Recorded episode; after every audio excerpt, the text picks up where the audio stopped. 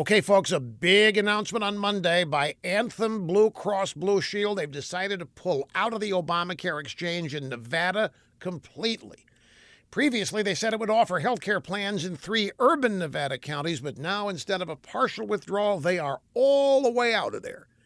Now, after the pullout announcement, Nevada's insurance commissioner issued a happy talk statement. Her name is Barbara Richardson, and she said that she was optimistic that there will be coverage for consumers on the Obamacare exchange. Read between her lines. She's optimistic, she says. In other words, she's not sure. And if she isn't sure, then you people in Nevada who were depending on Obamacare better make other plans. But why the sudden change of heart at Anthem? What happened to make the company go for the complete pullout? The company blames political uncertainty surrounding Obamacare's future. In other words, it's imploding. And folks, Anthem's just the latest outfit to pull out of the exchanges, but they're not the last.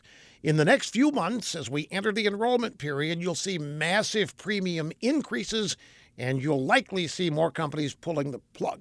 The bottom line is that businesses hate uncertainty, and health insurance companies will do everything possible to make sure they don't get stuck holding the losing hand. The implosion that Trump talked about, if Obamacare wasn't repealed, is on the way. The dirty little secret is that's the design, that's the intention.